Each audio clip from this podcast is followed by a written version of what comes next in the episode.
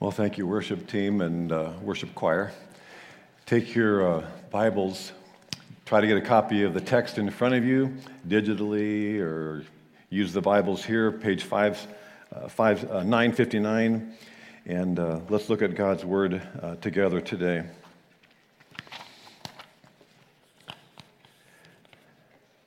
I saw I saw a video recently of, of Warren Buffett speaking. I think it was to his uh, annual shareholders meeting. And before I get to what he said, I just want you to know that Warren Buffett and I have a lot in common. Uh, he lives in Omaha, and uh, I lived in Omaha for uh, five years uh, during my college years. And he bought his mattress at Nebraska Furniture Mart, and so did we. Uh, when we got married, and we were living in Omaha. Uh, we got our bedroom set from, from there. I should say that Priscilla bought it because it was her $300 that she had saved up before we got married. I didn't have that kind of money. And I was spending it on things like uh, college tuition. But uh, anyhow, um, this mega billionaire, Warren Buffett, pointed out that his life was pretty much like everybody else. Because he said, uh, he, he has enough food to eat and sometimes stops at McDonald's. His house is warm in the winter and it's cool in the summer.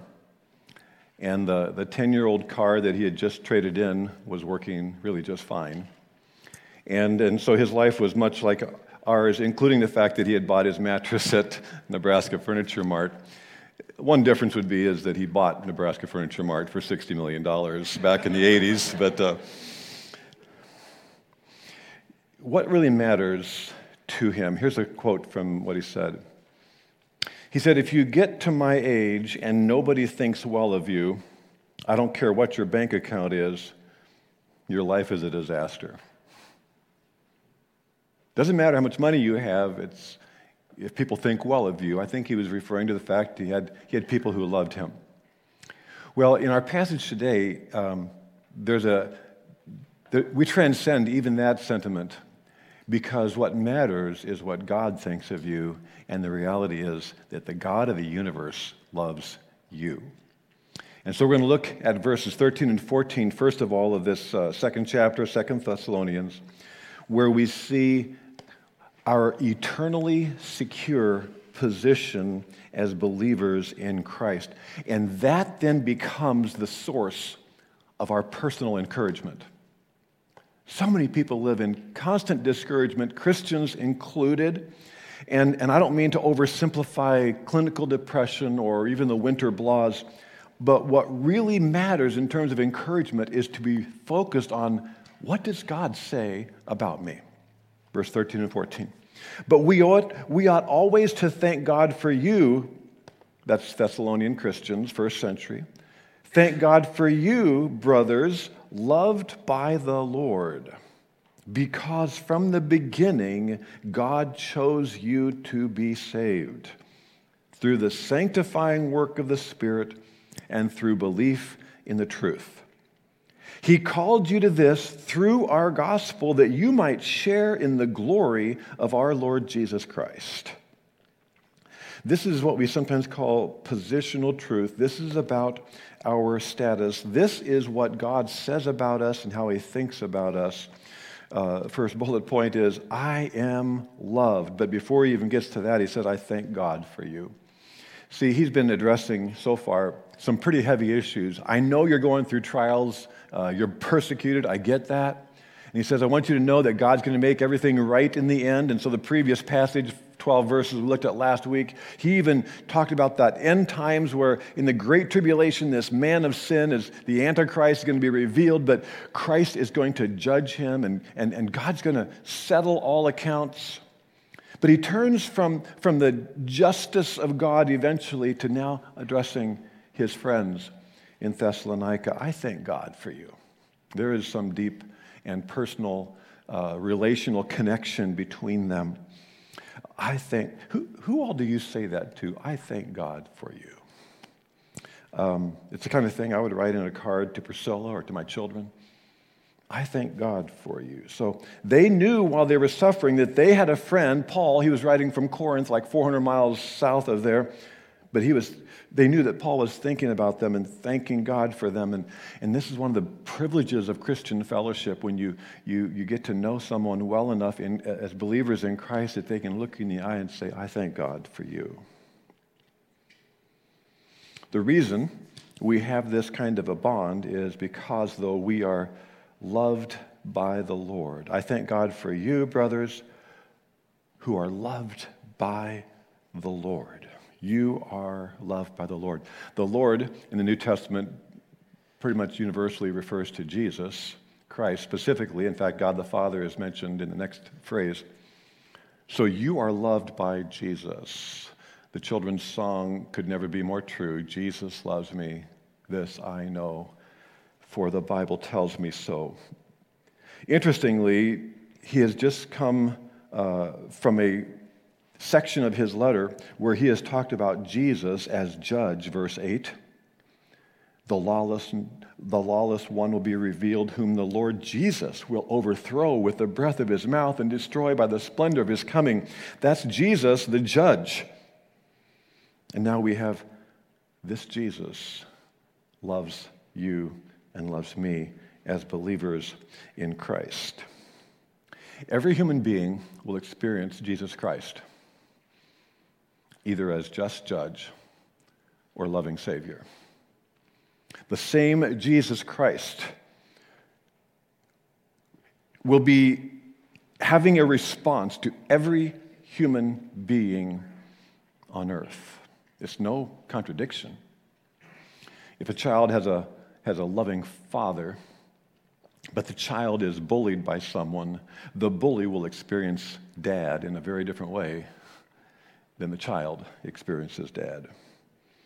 And you are loved by Jesus, the Savior, personally, by thought, by name. He knows every, He knows exactly where you are in time right now, what you are going through, and, and in spite of everything, He knows you and loves you unconditionally. Are you resting in the secure love of Christ? If you are a believer in Christ, you can, you must. He knows every sin, every failure, every regret Many times as Christians, we still spend so much effort feeling judged by others, often judging others ourselves, often judging ourselves and feeling unlovable. How do we get past that kind of chronic um, crisis of self worth, insecurity? The only real way is, as a believer in Christ, to know that you are connected personally to the heart of Jesus Christ, and that matters. Focus on God's love for you.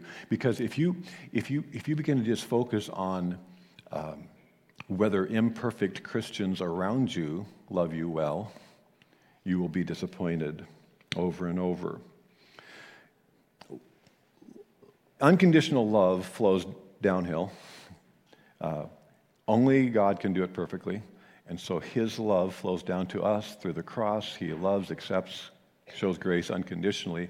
And then to the degree we absorb that, we can begin to give that to somebody else. But we cannot expect our emotional cup to be filled by imperfect Christians. But yet, somehow, in Christian fellowship and Christian marriage, unconditional love begins to flow, and that's, that's encouraging. So, first of all, in this benefit package of salvation. You are loved by the Lord. Because from the beginning, God chose you to be saved through the sanctifying work of the Spirit and through belief in the truth. Hmm.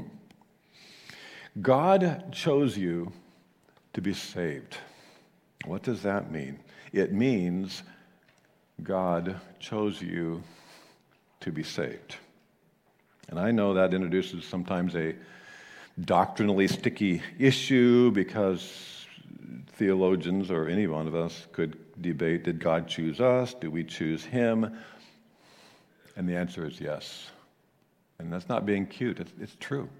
The scripture teaches we choose him. We must choose to believe in Christ, but yet he chose us, and he was here first. So he chose us before we chose him. It says, from the beginning. From the beginning. He, he started it. Ephesians He chose us in Him, that's Christ, before the creation of the world. So before He said, Let there be, He knew that you would be. He chose us to be holy and blameless in His sight. He, he knew we were His. In love, He predestined us for adoption to sonship through Jesus Christ in accordance with His pleasure and will. Instead of debating it, just appreciate it somehow. He chose us. Who saved us, he told, Paul told Timothy, according to his own purpose and grace, which was granted us in Christ Jesus from all eternity. From all eternity. But then I love how, as, as Paul was uh, in his ministry, he, he, he, Luke wrote it actually. He stated it this way As many as had been appointed to eternal life believed. There is no contradiction. They chose to believe. And in fact, then believe, whoever believes has eternal life. That becomes like the, the, the, the, the constant refrain of the New Testament. Unless a person chooses to believe in Christ, they do not have eternal life. If they choose to believe, they have eternal life. And, and so as, that has to be our, our focus. And, and so sometimes people, do, is, is it election? Is it free will? And, and, and you simply say, this is what the scripture says. Why would we expect to fully understand it? Why, can, why would we think that we could fully understand a plan of God to save us and change our eternal destiny? I don't understand the, uh, the nature of Jesus. I don't understand how one human being can be both human and God at the same time, fully God, fully man. If you can fully comprehend, could you fully understand the triune nature of God? There are things that are beyond our understanding as finite. And, and so we just embrace this. Both are true. And then even his description at the end of verse 13 of then how we are saved shows that there are obviously two sides to this, this, this truth. He chose you to be saved how? Through the sanctifying work of the Spirit and through belief in the truth. Only God can save, but it happens as we believe in the truth. The sanctifying work of the Spirit is that divine side of it. The sanctifying, the word sanctify, as maybe many of you know, is, is a word that means to be made holy and usually, the word sanctification, we expect it to be a description of our, our life as a believer, somewhere between our, our faith in, initial faith in Christ and when we die. There's this process of sanctification, the ongoing work of the Spirit to transform us. And that is so true. But this is talking about the initial cleansing of the Spirit. When you put your faith in Christ, He cleanses you. How did you think you became a new creation? Second Corinthians 5:17. If anyone's in Christ, he is a new creation. That doesn't mean you've automatically fixed your life. It means that the Spirit automatically fixed your record and cleansed you of all sin. So uh, we, we, we, we can't do that. I, I, can't, I can't go to my, to my scorecard and scratch out or, or ticket and scratch out one destination of hell and then put heaven. That's God that does that. The Holy Spirit is crucial to our salvation. In fact, in this passage in Titus, uh, look for all three members of the triune God and their role in our salvation. But when the kindness and love of God, the Savior, here, here the Father is called the Savior because it's His plan of salvation. When, when the love of God, our Savior, appeared, He saved us not because of righteous things we had done, great verse, but because of His mercy.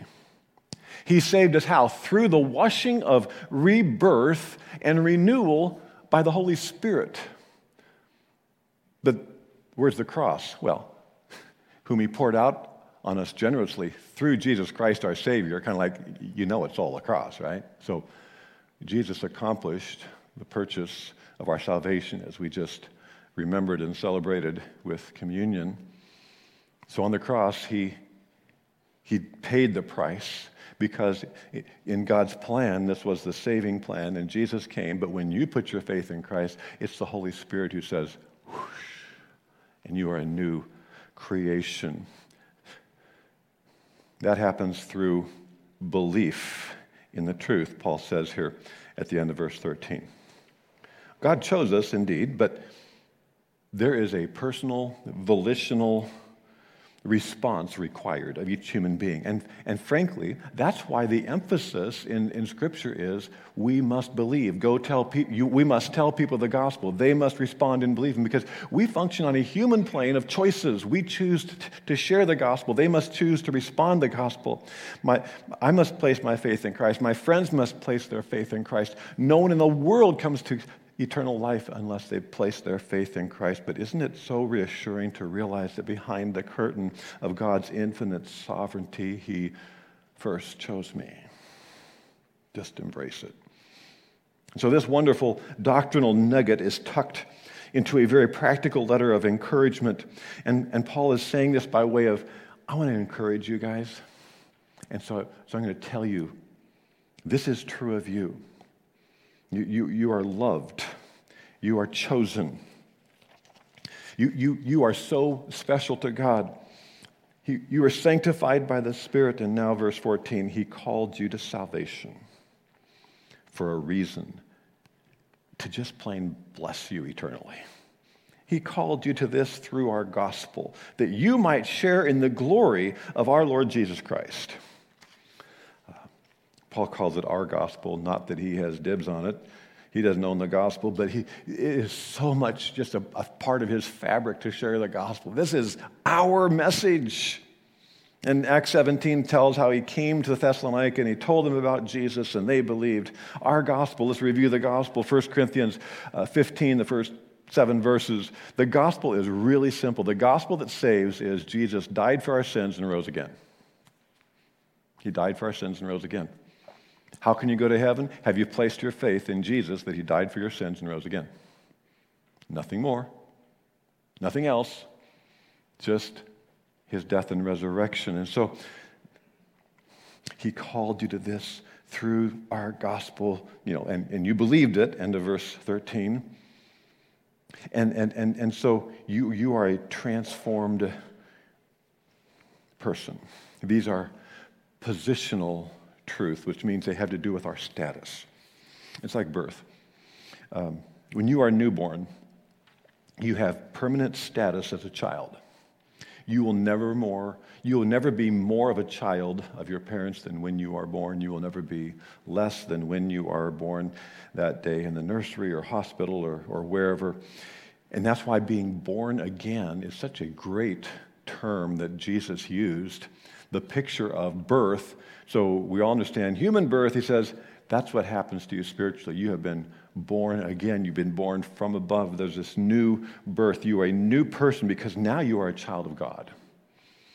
Whoever believed on his name, John 1:12, is a child, is called a child of God. Or John 3, 3, when Jesus says, You must be born again. How? By belief in the truth. And the ultimate re, uh, result of this present position is, verse 14, a guaranteed future that you may share in the glory of our Lord Jesus Christ. He keeps holding that in front of us because this is not all there is. But you are going to share in the glory. It is guaranteed already. Your permanent status here guarantees your eternal glory there. You can't, we aren't living in much glory right now. We get glimpses of it, but he says you are already an inheritor of glory because you're in the family. And so the inheritance of the glory that you will experience in the presence of Christ is already certain. And so this, this, this whole amazing list of, of benefits is here in stark contrast to what he has just said is the outcome of an unbeliever. Last, last lines of verse 10 from last week. They perish that's eternal judgment in hell. They perish because they refused to love the truth and so to be saved. They refused it. The, the, the, it it's on them that, they have chosen to resist this amazing truth that you can only have faith, you can only have eternal life by faith in Christ alone. There, there's something so fundamental about the, the arrogance of resisting the gift of eternal life and the humility of bowing before the cross and saying, I can do nothing. Christ did it all. And that is the fundamental difference of how people will experience Christ as judge or savior. When you look at this list of benefits, it's all of grace, which he will point out later on in verse 16 by his grace. We deserve none of it, yet we securely have all of it just because we're in the family. Someone just told me this week how they've gotten a new job, and at their new job, the company actually has on staff a nurse practitioner so that employees can just get a lot of basic medical uh, needs taken care of for free. Why? Because they work for the company, and it's part of the benefit package.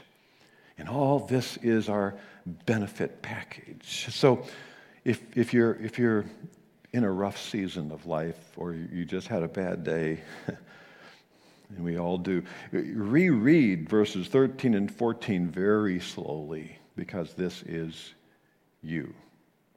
Loved, chosen, sanctified, called to glory.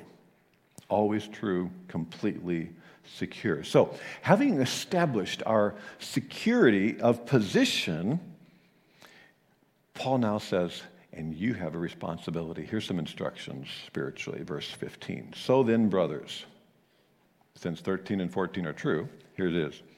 So then, brothers, stand firm and hold or hold fast to the teachings, you may have the word traditions we passed on to you, whether by word of mouth or by letter. You have a responsibility. Stand firm is basically determine, decide your spiritual direction. Which way are you going?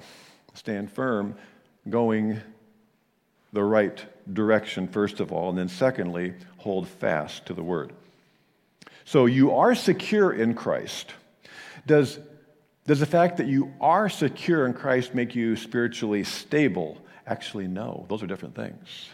You are secure. Your, your position is secure, but your stability will depend upon your spiritual direction. Where are you headed? So, so a, a rebellious child can be completely secure in their position in the family, but they can sure make life miserable in their instability.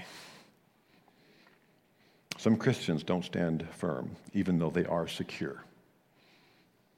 Paul in 1 Corinthians uh, 3 called that the carnal Christian, the fleshly minded Christian, the Christian who just lives by the flesh like an unbeliever, when in fact they have this whole benefit package and the work of the Spirit is available to them, but they resist it and just go do their own thing. Don't be that. Stand firm. Will you stand firm? Don't, will you, or will you use grace as an excuse to sin? Paul was so adamant but that's a, that's, a, that's a problem, he wrote to the church in Rome. What shall we say then, after having explained grace well? He says, Shall we go on sinning so that grace may increase? Oh, I'm saved anyhow. I can just go do anything I want to. He says, May it, by no, by no means, may it never be. If, if he had bigger font and capital letters, I'm sure he would have used them. That would be the, the worst response to grace. We are those who have died to sin. How can we live it any longer? In other words, we don't have to sin. It goes on in verse 6, I think, that to say, you know, if you've died to sin, why would you, why would you just continue to wallow in it? It'd be, it, it's so contradictory to your position. You can do that if you want to. And, you know, like a rebellious child who has everything provided for them, and sometimes they just go off and do it doesn't change their position, but it sure does make them miserable. So, our first decision is to trust in Christ to be saved, which establishes our secure position. But then there, the rest of our life as believers is a continuous series of decisions. Will I, will I change? Will I, will I grow? Will I depend on the Spirit? Will I pursue uh, love and joy and peace and patience and self control and kindness? Will, will, I be that person? Because I've got to make up my mind to stand firm, to go the right direction.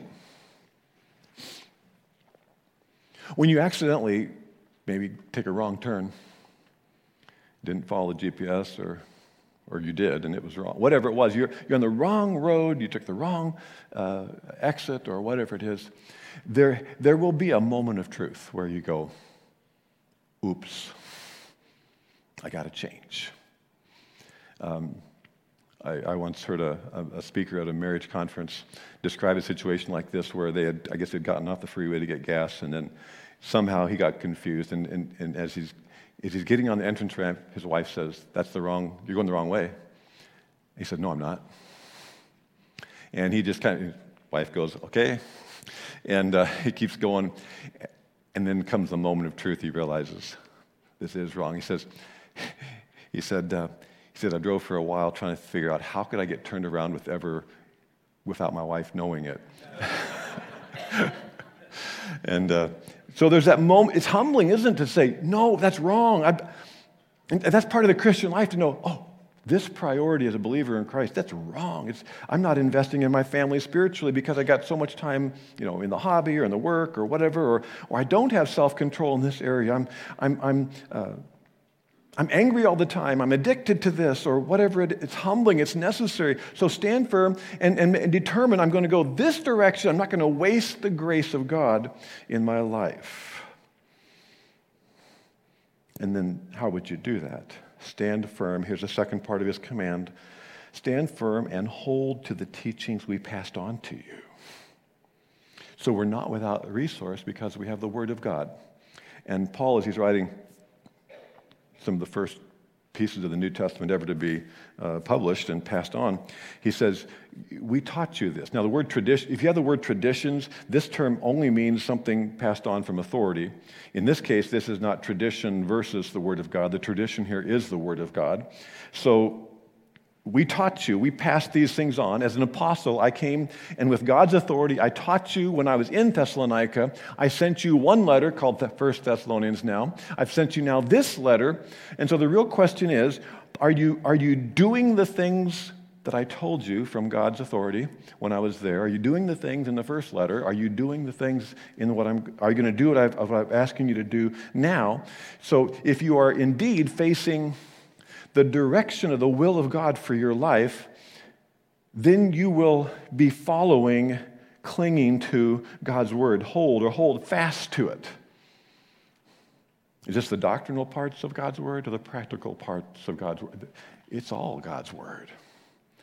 Doctrine and daily life, but is there, is there an attitude that we have of submission to the word of God so that any decision we make, any character trait in our life is, is exposed to the Word of God. That's called walking in the light, uh, when John said it. And so you say, oh, okay, is, is this priority right? I, am going to schedule this thing. I feel like I need to do this thing. Why do I need to do this thing? Am I trying to please people? Is this something God wants me to do?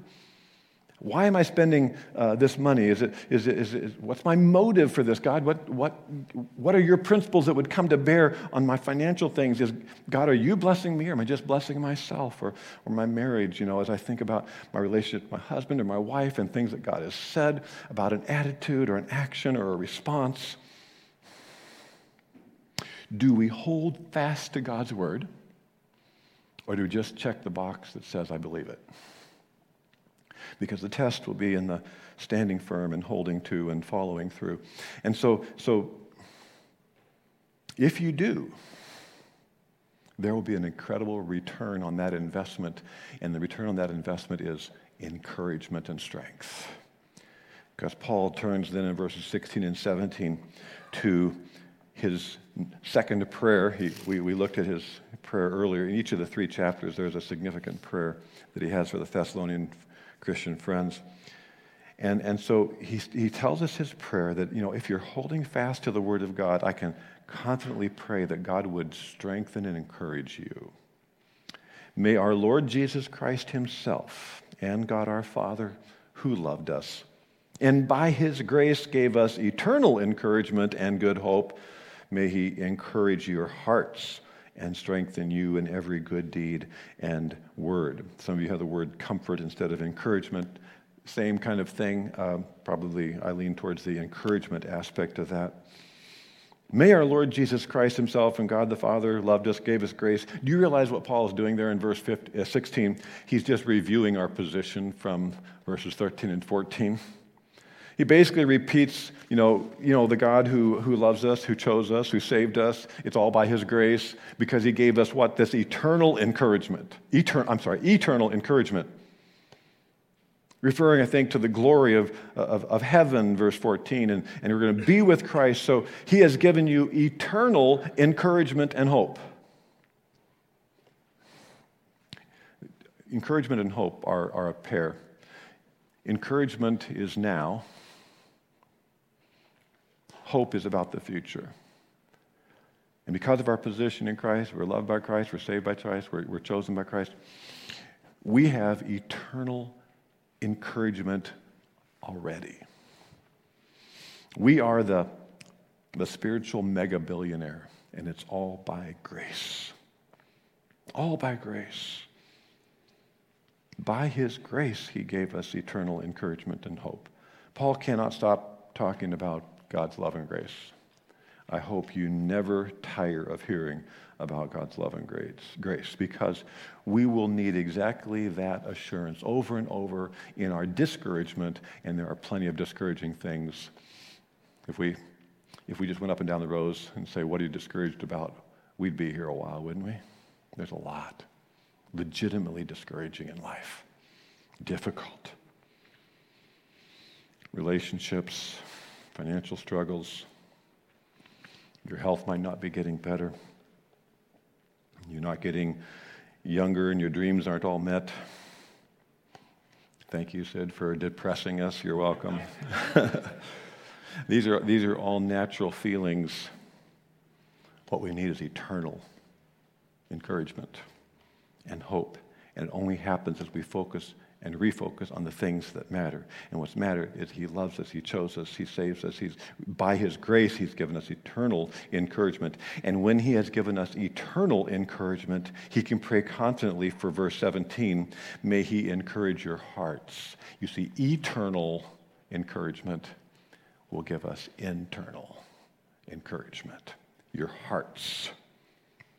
Key to emotional health is to keep reviewing the eternal benefits package. As we focus on eternal things, our, our mind, our, our, our values begin to change. And if we don't, even as a believer, we will probably choose to either drown out those feelings with something we do or ingest or look at or whatever, we, we can drown, try to drown out feelings of discouragement uh, with some harmful habit, or we can maybe try to uh, compensate for it to try to find uh, some ultimate fun and keep pursuing pleasure and fun, but sometimes, or eventually, sometime our, our, our, money will run out to do that, or our health will diminish, or, or our, our, it'll be ruined by disappointed, by, by friends or family disappointments, whatever. If we, but if we want eternal encouragement, we got to go to eternal things, Paul wrote in different words to the church in Colossae. Since then you have been raised with Christ. You have this whole eternal benefits package. Since you have since that is all true of you, you still must what? Set your heart on things above where Christ is, seated at the right hand of God. So, are you going to be thinking about those things? Set your minds on things above, not on earthly things. Why? Because you're not who you used to be. You died and your life is now hidden with Christ in God. You have a new, you're a new creation. The old uh, has passed, the new has come. You died, your life is now hidden with Christ in God. And when Christ, who is your life, appears, then you will also appear with him in glory. So he, he casts that vision of, we're going to be there. Let's start thinking like people who belong there. Set your minds on things above. We choose where we put our minds. No one makes you think anything. Our minds take certain patterns if we let them keep going down the same uh, muddy ruts, but um, we choose what we think. And so we have to even think, back it up a little bit and say, well, so where am I getting my thoughts? Are there, are there people who are are, are like, they're, they're just feeding me these things that are not things above. We all have relationships. We go to the internet. We read books. We have entertainment. And the problem is not that we have you know, friends, entertainment, internet, and books. The problem is what kind of input are we allowing ourselves from all these sources? Set your mind on things above. Go to, go to good stuff online. Uh, make sure you pursue relationships that will point you to, to Christ. People who, who are focused themselves on what really matters. Um, more proverbs and less, less garbage, right? So, where, where's our focus? If even the billionaires know that money doesn't make us happy, we know that we cannot let our mind just dwell on the, on the things on earth.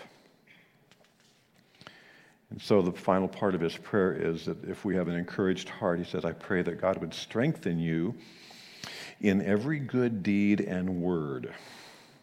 Strengthen you in basically everything you do and say. And in fact, this, it's actually good works, good work and word. He's not talking about the word of God here, he's talking about the words that we say. And the works are the works that we do. So if God's in, encouraging our hearts spiritually by these eternal truths, it'll show up in how what we do and what we save, say. And the, the concept is we will be others centered we'll be doing that which God ordained that we should do to serve others. We will say things that will be beneficial. We will do and say the right things externally when we are internally encouraged. The, the point of this passage was not how to be happy, but it turns out happiness is pretty much a fringe benefit of being focused on eternal things, which makes us other centered people, and we are strangely happier when we are focused on eternal things and how to say and do that which benefits others. You can always tell the difference when a Christian is focused on the things that really matter. Maybe as, a, as an application, somewhere in the next week or so, maybe you want to take up this challenge. Think about two or three Christians in your life, believers in Christ, whom you admire. You admire them for probably being other centered. That's, that's what made you, their, mind, their, their, their name or face come to mind. You, you probably know them to be more hopeful than others. You probably know them not for their complaining, but uh, they are, there's a gratitude. So as you think about these, maybe two or three people, They, they may not be extroverts, by the way. They, not, they, they may not be obvious. Sometimes they're, they're funny and witty and whatever, and extroverts, because, but, but, but these, these people that, that you admire have these traits of other centered hope and, and, and, and gratitude instead of complaining. I, I, I, wish I could say you get to know them really well, but you know, you, you can't, everybody can't be friends with the same people, right? So you just study them, think about and if you have the opportunity to ask them, what really matters to you? What really matters to you? I'll bet that you will hear things that we have found in this passage. Something of, hey, I just know that God has saved me. I know that He loves me. I know that I'm secure. I know it's all by His grace. I, th- I think that's what you're going to find, and that, and that is who we want to be. And that was Paul's prayer for us, and hopefully that's how we pray for each other. Our Heavenly Father, we just thank you for your word and how that you um, put in it everything we need for life and godliness. You have told us all the truth uh, we can understand, and so much more that we find hard to grasp or understand. But you've told us everything that we need. And so, as we think, Lord, help us not to just rush to the scripture for how to and, and, and uh, instructions of, of application, but to, to bask in the reality of, of what, who you are, what you have done for us, that we would find great uh, security in, in your love unconditionally for us, only by grace. And uh, then, Lord, we can be a uh, source uh, of, of that unconditional love and grace to others, and we can just see uh, these tiny glimpses of glory here on earth that result when we live more like you. In Jesus' name, amen.